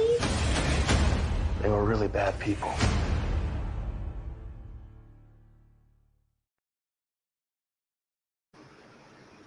Soraya. Yo le voy primero. Este, yo quiero destacar acá algunas cosas, ¿no? Porque lo he dicho antes, no es que esté en contra del cine comercial. Creo que el cine comercial debe tener algunos cánones de calidad que no deben ser, digamos, dejados de lado. Y este, algunos elementos básicos del cine, como la actuación, como una narrativa que realmente, ¿no? Eh, capture cosas sustanciales, ¿no? Yo creo que esta película es bien irregular. A mí personalmente sí me capturó por, el, por la misma trama, pero en un momento llega a ser, y no quiero spoilear, pero llega a ser bastante inverosímil, ¿no? O sea, ya casi hacia el final. Este, todas las, de toda la situación, un poco de intriga para entender bien quién era quién en esta, en esta suerte de, de isla, ¿no? En un escenario, digamos, bastante exótico o atractivo visualmente. Este, termina con, una, con un recurso de, de la historia que de verdad que ya no se lo cree nadie, pues, ¿no? Pero antes de eso, creo que sí existen todos los elementos que debe tener una película comercial, vuelvo a ser redundante con eso, como para entretener y mantener, digamos, expectante a quien la mire, ¿no? Eh, quiero hablar también de, del protagonista, porque tenía muchas ganas de verlo en este rol, el, el hijo de Clint Eastwood, este, Scott. Scott Eastwood, ¿no? Ajá. Y, este, y, y, y por ratos me llamaba mucho la atención la mirada de Clint, ¿no? No sé si tú eh, la captaste, pero por ratos tiene la mirada. Sí, tiene esa... la mirada. De, los, los, los ojos del padre los tiene, ¿eh? Sí, y esa mirada casi, casi supuestamente inexpresiva, ¿no? De Clint, claro. Enigmática. Eh, ahí está, o sea, esa mirada, por ejemplo. De... Ahí está, esa, esa, esa foto, ¿no?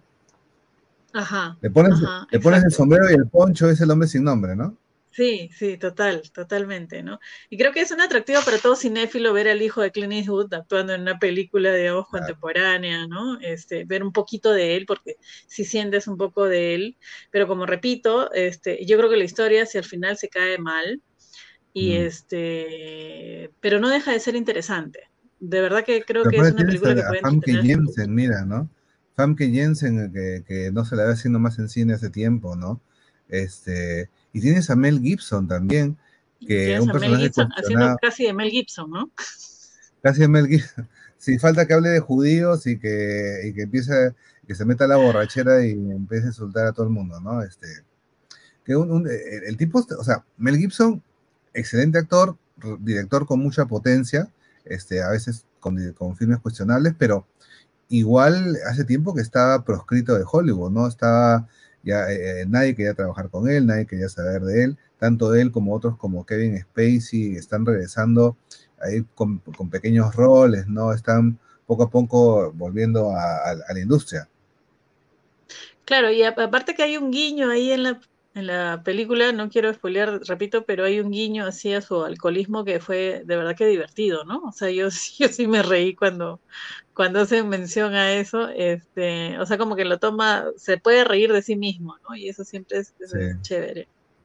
Ahora, me, la película me parece una especie de Duro de matar en una isla, ¿no? Este, no. Eh, hay también la, la, el, el, lo inestable de este tipo. Bueno, para contar la historia rápidamente, hay un tipo que tiene un estado este, psicótico depresivo que requiere tranquilizantes y, y Mel Gibson es el... Este, el terapeuta, terapeuta. Pero al, al volver a esa isla donde está su familia, eh, eh, que no lo quiere mucho tampoco, pues ahí toda una, se ve involucrada en una trama, una trama violenta, ¿no? Entonces sí hay que acabar con los tipos malos.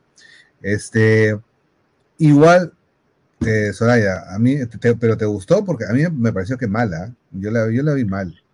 Te juro que a mí me capturó hasta que ya se comenzó a enredar cuando, cuando pasaron más cosas en la isla, ¿no? Este, más hacia la mitad de la película, hasta ahí me tenía muy, muy, muy bien este, eh, se pone interesada. Bien violenta también, ¿no?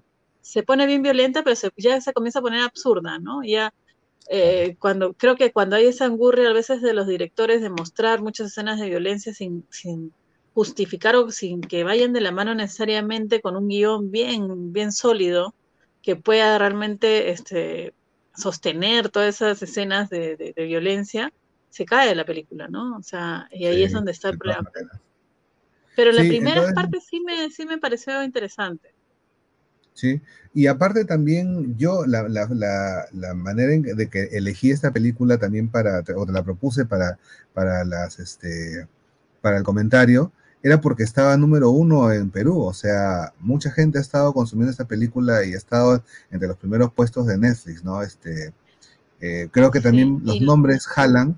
Tyrese Gibbon es uno sí. de los protagonistas de Rápidos y Furiosos de, la, de toda la saga. Claro. Famke Janssen, quien nos recuerda también especialmente por este, eh, X-Men, los antiguos X-Men. Claro. Y bueno, claro. Mel Gibson que vuelve a reaparecer. ¿La recomiendas, Soraya? El setenta por ciento de las personas que ha visto la película dice que les ha gustado mucho. Okay. Yo soy el otro treinta por ciento. O sea... Ahí está un poquito.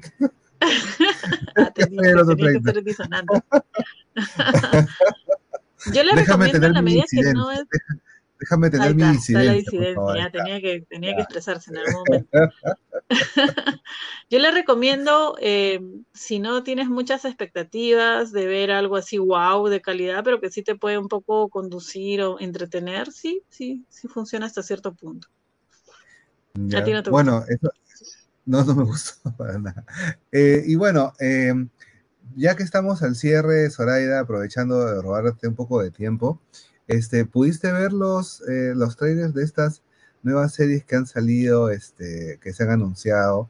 Una es Willow, que es este, una serie de, eh, de Disney, que retoma el viejo papel de Warwick Davis de los años ochenta también, con Val Kilmer también salía en esa película, joven también él, un pipiolo en la época de Top Gun.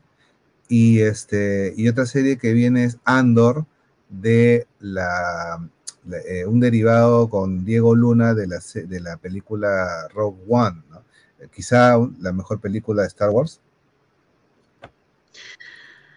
¿Tienes, ¿tienes algún comentario sobre esos? Eh, no, pensé que íbamos a comentar más bien de Obi-Wan Kenobi, que sí vi. Ah, ok, hablemos de Obi-Wan Kenobi también. Hablando, ¿eh? De Star también, Wars, claro. Hablando de Star Wars. ¿Ya este... viste los dos capítulos? Sí, claro, claro, claro. A ver, uy, o sea, yo, yo estaba que me moría. ¿Dónde estás? Oye, yo ya. Te saco toda mi colección y, y te mato. ¿Eh? Ay, ay, ay. A ver, a ver, Soraya. A ver. Hablemos de algo que no. ¿Eh? Hablaste hace ya, un claro. momento cuando empezamos el, el, el programa de tu rollo emocional, que cuando eras chiquito y Top Gun y Tom Cruise y la moto y toda la vaina, que a mí no me refería a nada, y yo entiendo emocionalmente que nosotros conectamos también claro. con el cine. Porque también hay cosas que nos, nos, nos, este, nos significan mucho, ¿no? Para mí Star Wars significó mucho porque fue la primera película que yo vi con mi padre de pequeña y, y quedé enamoradísima de todo este universo que, como te he comentado otras veces, para mí es más que ciencia ficción, ¿no? O sea, es que tiene que ver mucho con la misma política, tiene que ver hasta con un con, contenido místico y con personajes que son emblemáticos pues, que, para toda la vida, claro. ¿no? Entonces, eh, yo estaba esperando, lo digo como preámbulo porque estaba esperando con ansias la llegada de, de la serie de Obi-Wan Kenobi. Estaba ah, muy emocionada, sí. Y cuando empieza la primera escena, así como spoileaste en tu historia el día anterior, la primera escena me parece increíble. O sea, me parece espectacular cómo empieza. Hay algunos cuestionamientos que puedo hacer, digamos, a... a a los primeros minutos, pero creo que es un muy buen inicio para la serie, o sea, creo que, que, que promete bastante cuando, cuando inicia, sobre todo porque está eh, iniciando con una escena que es una de las más dolorosas para todo el universo de Star Wars, ¿no? Remitida a una de los, de los, no voy a decir mucho para que, para que vean, pero es una de las escenas más dramáticas que, que existe en toda la historia de Star Wars, y ese, ese inicio me parece espectacular, y creo que luego hay algunas incoherencias en la historia que espero, sinceramente, que se puedan enmendar rápidamente, porque tener nuevamente a Ewan McGregor como Obi-Wan Kenobi, y parece que también, bueno, a Hayden Christensen, ¿no? Este, es, es como un sueño hecho cumplido para cualquier fan, y creo que para cualquiera, ¿no? Que, que mal que bien le guste la saga. Entonces, este, todavía vamos dos capítulos, con algunos hierros, diría yo, sí, pero que espero que todavía se puedan enmendar. ¿Pero cuáles son los hierros para ti? Narrativamente hay incoherencias, ¿no? O sea, hay incoherencias de situaciones que no, o sea, no, no, no las puedes creer, así de simple, ¿no? Mira, mira, yo, yo tuve, yo he estado conversando de la serie bastante, eh, y estuve conversando, quiero mandarle un saludo a Giancarlo Stagnaro, que es este un, eh, también un crítico de cine, este, eh, creo que en, en retiro, pero especialista en, en Star Wars también. Este, y yo, yo de, de, cuando éramos chiquillos le decía al maestro Jay, ¿no? Porque estaba en todas, ¿no? Y él me dice, me, me señala algo que, que, que es muy, muy esencial. Quiero saber si estás de acuerdo, este, Soraya, ¿no? En Obi-Wan Kenobi, este, se entiende que Obi-Wan se quiere ir de Tatooine y que Leia sufrió un secuestro. pero no se ve verosímil. O sea, eso, la verosimilitud del secuestro de, de ya dije el nombre, pero bueno, no voy a spoiler más. Hay un secuestro de esta, ya hay una niña que hay una niña muy famosa que la secuestra, pero que después en el en el cuando ella es mayor y cuando comienza la, la saga tradicional clásica de Star Wars, ayúdame Obi-Wan Kenobi, eres mi única esperanza, como si no lo hubiera conocido nunca, ¿no? Como si hay una, como si una distancia, como tú ayudaste a mis padres en las guerras clónicas, pero ahora no, pero ahora no te conozco, ¿no? O sea, ¿cómo se va a construir una historia donde después ella no lo va a conocer y si de niño vivieron tantas cosas juntos, ¿no? Similar al hueco narrativo cuando han pasado tantas cosas con R dos D dos, este, Obi-Wan, en las tres primeras películas y en la saga clásica, yo no recuerdo haber tenido un robot, ¿no? O sea, claro, ya. Yeah. O sea, a ver, lo de, lo de, no voy a decir el personaje femenino, este, que ya prácticamente todo no se da cuenta, este... Yo creo que sí podría tener un sentido porque, bueno, vamos, o sea, cuando uno es niño, sí se olvida las cosas, pues, ¿no? Estamos hablando de una, una pequeña, ya, todavía podría ser, pero hay muchas situaciones enredadas dentro de la persecución misma y los personajes que aparecen. Hay un supuesto este, Jedi que es, que es un estafador, ¿no es cierto?, que al final termina dando un giro de tuerca y no terminas bien, entender bien si lo está estafando o si lo está ayudando. Este, hay otros personajes... Eh, como ¿Para qué los introduces? Jay. Claro. claro hay, hay otros personajes, perdón que te, te robe, pero antes que se me vaya la idea, hay personajes, sí. hay malos, de, de, con mucha presencia, y que tienen toda una historia detrás, y que son, y que mucha gente esperaba qué tienen que aportar o qué vienen a hacer, y... Te deshaces sí. de ellos así como... Sí. ¿Para qué pones a un personaje tan importante? Sí, que no es normal en el universo Star Wars, ¿no? O sea, digamos, eso es muy muy muy este, común para Tarantino, no sé, para otro tipo de, de, ¿no? de, de directores. Ahora sí, ¿no? Pero... te invito una chela, Soraya. Sí, ahora, ahora sí nos entendemos. Claro, claro, claro, pero para el universo... De acuerdo. Claro, no, no, no es lógico. Aparte que este, todavía no terminas de configurar bien esta suerte de hermandad de estos malos, que son de a tres, ¿no? Y que llegan y se hablan entre ellos como si fueran hermanos. Este, yo no soy fanat, no soy muy conocedora de los cómics, yo me remito más a la, a la parte cinematográfica de Star Wars. Entonces, yo hay cosas que estos personajes no los ubicaba, ¿no? Pero cuando estás tratando un poco de entender, ahí nomás ya se queda alguno en el camino. Claro. Bueno, estos personajes, lo, lo, los inquisidores, sí están en, la, en las guerras clónicas eh, y en Rebels, en... O sea, hay, habría que ver mucho, yo no he visto tampoco todo, pero sí vi algunos videos de YouTube que explicaban de dónde habían salido, quiénes eran, el tercer hermano, la tercera hermana, el segundo hermano, etcétera, ¿no? Son jedis caídos que se volvieron al lado oscuro. Mira, mi crítica muy puntual de Soraya, hasta el capítulo dos, algo que yo puse en Twitter, ¿no? Primero, me parece que hasta el capítulo dos, Obi-Wan Kenobi es tan mala como el episodio dos. Me parece que no, este, cinematográficamente es muy pobre, cinematográficamente es terriblemente pobre, eh, el, los efectos especiales están muy mal hechos, se notan que son efectos especiales, este, digamos, lo han hecho al apurado, ¿no? Este, el guión también es débil y las actuaciones no están muy, muy inspiradas, están tan mal dirigidos los actores como Lucas dirigía en, en los primeros episodios del uno al tres, entonces la, la, la, la coreografía no es buena. Lo, lo, los combates no, no impactan, solamente la primera escenita, ¿no? La que hemos re referido. Este, y yo lo digo porque, eh, porque mi estándar es el Mandalorian. O sea, estoy clara. Mandal estoy clara. Claro. Sí, sí. De, de, desde, cuando tú ves Mandalorian desde la primera escena, Mandalorian tampoco hay que mitificarla, era un poco aburrida al comienzo, pero, sí. pero iba tomando un cuerpo, ¿no? Ahora y tú decías, wow. Claro. Bueno. Bueno, a ver, justo lo has dicho, ¿no? O sea, Mandalorian tampoco bueno, empezó bueno, así que digan, wow, mira, mira, Boba mira, Fett mira. también me pareció también muy buena, Boba Fett me parece muy buena, y eh, creo que entre, entre Mandalorian y Boba Fett hay un punto en común que es que son series lentas, pero que son muy ricas, o sea, son, son muy ricas de verdad los personajes, en las situaciones ¿no? que... Sí, se va cocinando, se va cocinando la misma transformación del personaje en, en contextos muy, muy paradisíacos, pero además que, que tienen todo un significado hasta social, diría yo, la vida de Boba Fett y esta comunidad donde él es ayudado, por ejemplo, ¿no? Mandalorian y todas las comunidades que él va atravesando en su periplo para poder este, cuidar a este pequeño. Entonces hay como toda una lógica, eh, y siempre está el hecho de la protección, ¿no? Del, del camino del héroe protegiendo a, a alguien, ¿no? Que lo necesita. Entonces creo que es la misma premisa ahora de Obi-Wan Kenobi, pero que obviamente uh, yo no le veo tanto los problemas que tú dices. Yo sabes que le veo que en la persecución y todo veo muchos errores, muchas incoherencias eh, de la misma, de las mismas batallas, de los mismos espacios. Eh, por darte un ejemplo, ¿no? Este personaje este, de, los, de las malas que tiene una obsesión por encontrar a Obi-Wan Kenobi, y que a, a lo lejos ya lo puede ver, y se demora la vida en llegar a él, cuando él en un ratito baja a, baja, a recuperar, claro, claro. ¿No? A y la pequeña. Sal, y ya se pone a saltar como Trinity en The Matrix, ¿no? O sea, pucha, empieza a correr. Ha, pas tal, ha pasado un montón de tiempo, y la morena no llega hasta Obi-Wan, cuando claro. está ahí nomás a tres este, edificios, y Obi-Wan sí baja y sube con la niña, y, o sea, hay unas incoherencias temporales eh, que de verdad no te permite creer en cuando lo que estás viendo. Llega también, cuando recién llega la nave estelar a, a ¿cómo se llama?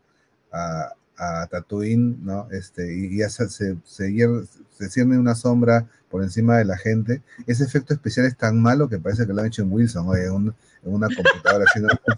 Oye, no, no te pases, ¿no? Y aparte no, no, hay, no hay un esmero en la dirección de actores. Cuando enfocan a Tatooine, los actores, está, los, los extras están caminando, pero como zombies, o sea, se mueven así. En cambio, otros directores como los que Robert Rodríguez, por ejemplo, en Mandalorian, o, o en Boba Fett, no me acuerdo quién habrá hecho qué, es el mismo, este, el mismo, bueno, eh, se me va el nombre de este actor que también ha, ha dado las ideas, este... pues hay mucho movimiento, están cuidados los detalles, ¿no? La construcción del, del, del, de la fantasía es más verosímil, ¿no? Y, por ejemplo, tú, es totalmente ficticio, pero tú misma estás reclamando de que la, en una fantasía del futuro, de un futuro pasado, porque hace mucho tiempo en la galaxia lejana, no tiene sentido. Entonces... Ahora, déjame mencionar, así como se está sí. criticando a los aspectos este, positivos, ¿ya? No solo porque sea hincha de Star Wars, Uy, porque si no, de verdad que es sí creo que hay elementos positivos. Por Soraya, Soraya disparó primero. Así, por, abajo, por ejemplo, ¿no? La actuación de Ewan McGregor, eh, bueno, que definitivamente Ewan no ha hecho nada malo en su vida actoral, o sea, no, no le conozco ninguna falla. Este, dime, dime qué cosa ha hecho mal a nivel actoral, no le conozco Una nada. Vida menos ordinaria, con Cameron Díaz. A Life Less Ordinary. ¿Te acuerdas esa de Guy Ritchie perdida en los... La que, una de las que hizo después de Trainspotting. Eh, bueno, ok, ok, bueno, no te interrumpo yeah. en tu punto. Ya. Yeah. Yeah. Tu papi bueno, y el guante. A mí me gusta mucho que te muestren a un Kenobi tan humano en su, en su mundo de indefiniciones, de dudas, de temores, y no siempre a ese personaje, ¿no? Aclichatado, el que siempre lo puede todo, el, el, porque de hecho estamos viendo este, la debacle de, de los Jedis. Entonces, tú ves todo ese proceso de que después, en la primera película que todos hemos visto, este, encuentras a alguien que está, ¿no? Sumido en el, en el desierto, ¿no? En el anonimato, que no quiere saber nada, que es un poco la reacción después de Luke Skywalker también cuando lo encuentran años, años después, discutiendo o entrando en, en, en debate con sí mismo, si continuar siendo un, un caballero Jedi o no. Ese, ese conflicto interno que sí se ve y además, como te digo, muy... muy este, debilitado, ¿no? Un personaje muy debilitado, muy humano, me parece bien interesante. Y que no es el típico, el típico este, personaje gringo que todo lo puede y que siempre está regio y que no, no, no sucede nada interno por él. No sé, sino que más bien... yo, yo, yo, yo, yo creo que ahí hay una... o sea, hasta cierto punto entiendo lo que dices, pero mira, míralo de esta perspectiva, ¿ya? Porque yo también he pensado algo parecido, pero desde otro ángulo, ¿ya? Se supone que los Jedi son caballeros entrenados desde niños por, por esta predisposición que tienen, ¿no? La sensibilidad a la fuerza, los midichlorians, creo que es la mala palabra, pero eh, la, la, la sensibilidad a la fuerza los capacita de una manera especial en esta relación con la fuerza. y es a través de la fuerza que el Jedi este, adquiere su, su manejo de este poder, ¿no? Pero resulta que los Jedi que le va mal, que pasan por traumas, tienen la peor reacción, el peor manejo emocional de, de la galaxia. Un Jedi que, que, le, que, que le suceden traumas se convierte en un Sith y quiere destruir el universo, y el Jedi que no se convierte en Sith termina como Luke Skywalker en una isla odiando a todos, o en una cueva como Obi-Wan. O sea, yo hago el paralelo entre la, entre la mala reacción de, de Obi-Wan y la mala reacción claro, de... Y Luke. Y, y, y por ejemplo, y, y de Luke, el Luke viejo, ¿no? Entonces, cuando Obi-Wan es llamado a, a, a, a, la, a la emergencia que se le, se le cierne, él se resiste mucho, ¿no? O sea, de manera casi inexplicable, como que ya perdió no, noción de lo que es realmente importante y lo que no, ¿no? Ya, pero, pero está bien. O sea, a mí me parece súper rico eso, porque estamos hablando, claro, es un universo Marvel que está saliendo acá. O sea, los es que, que como siempre cuando están yo defiendo, con... como cuando yo defiendo este de Top Gun Maverick y no, y no te entran balas. Yeah. Pero es que claro, pues, o sea, eso sí me parece humano, me parece humano, por más que sean yeah. caballeros y todos, o sea, son humanos que van a pasar por, por momentos obviamente de crisis, ¿no? O sea, por más que tengan su espada y sepan cómo manejar. Sí. O sea, eso está súper. Me parece, me parece muy interesante. Me parece que le da otra categoría, además, a la historia. Y no es una cosa acartonada. Esa parte bueno, me parece muy bien lograda. ¿Qué te parece, Soraya, si le dedicamos a hablar este, la próxima semana un, un, un comentario semanal por, por cada capítulo, el último capítulo de Kenobi? ¿eh? Ahí está. Perfecto. Yeah. Este... Y dejamos también para la próxima semana el comentario, porque son series que todavía no, no, no se van a estrenar. Este, um, Andor, eh, un, del cual se conoce un tráiler nada más, película con Diego Luna sobre el personaje Cassian Andor de Rogue One, una de las películas spin-off de Star Wars. Y eh, Willow, eh, una película protagonizada por Warwick Davis, que ahora se conoce un tráiler sobre la serie, basada en una historia original de George Lucas, película dirigida por Ron Howard, allá en los ochentas. Bueno, eso ha sido todo. Muchas gracias. Este, nosotros nos despedimos hasta una próxima oportunidad. Este, saludos a nuestra productora Araí Tejada, que está ahí este, maniobrando y que creo que ya quiere irse a dormir y que, que, se, que, gracias, que, que, que se callen este par de señores. Estos, no paran. Estos viejos lesbianos. Así que ya nos vamos a dar ahí, ya nos vamos, no nos jalen las orejas. Este, un abrazo, hasta pronto, ya nos vemos. Chao. Chao.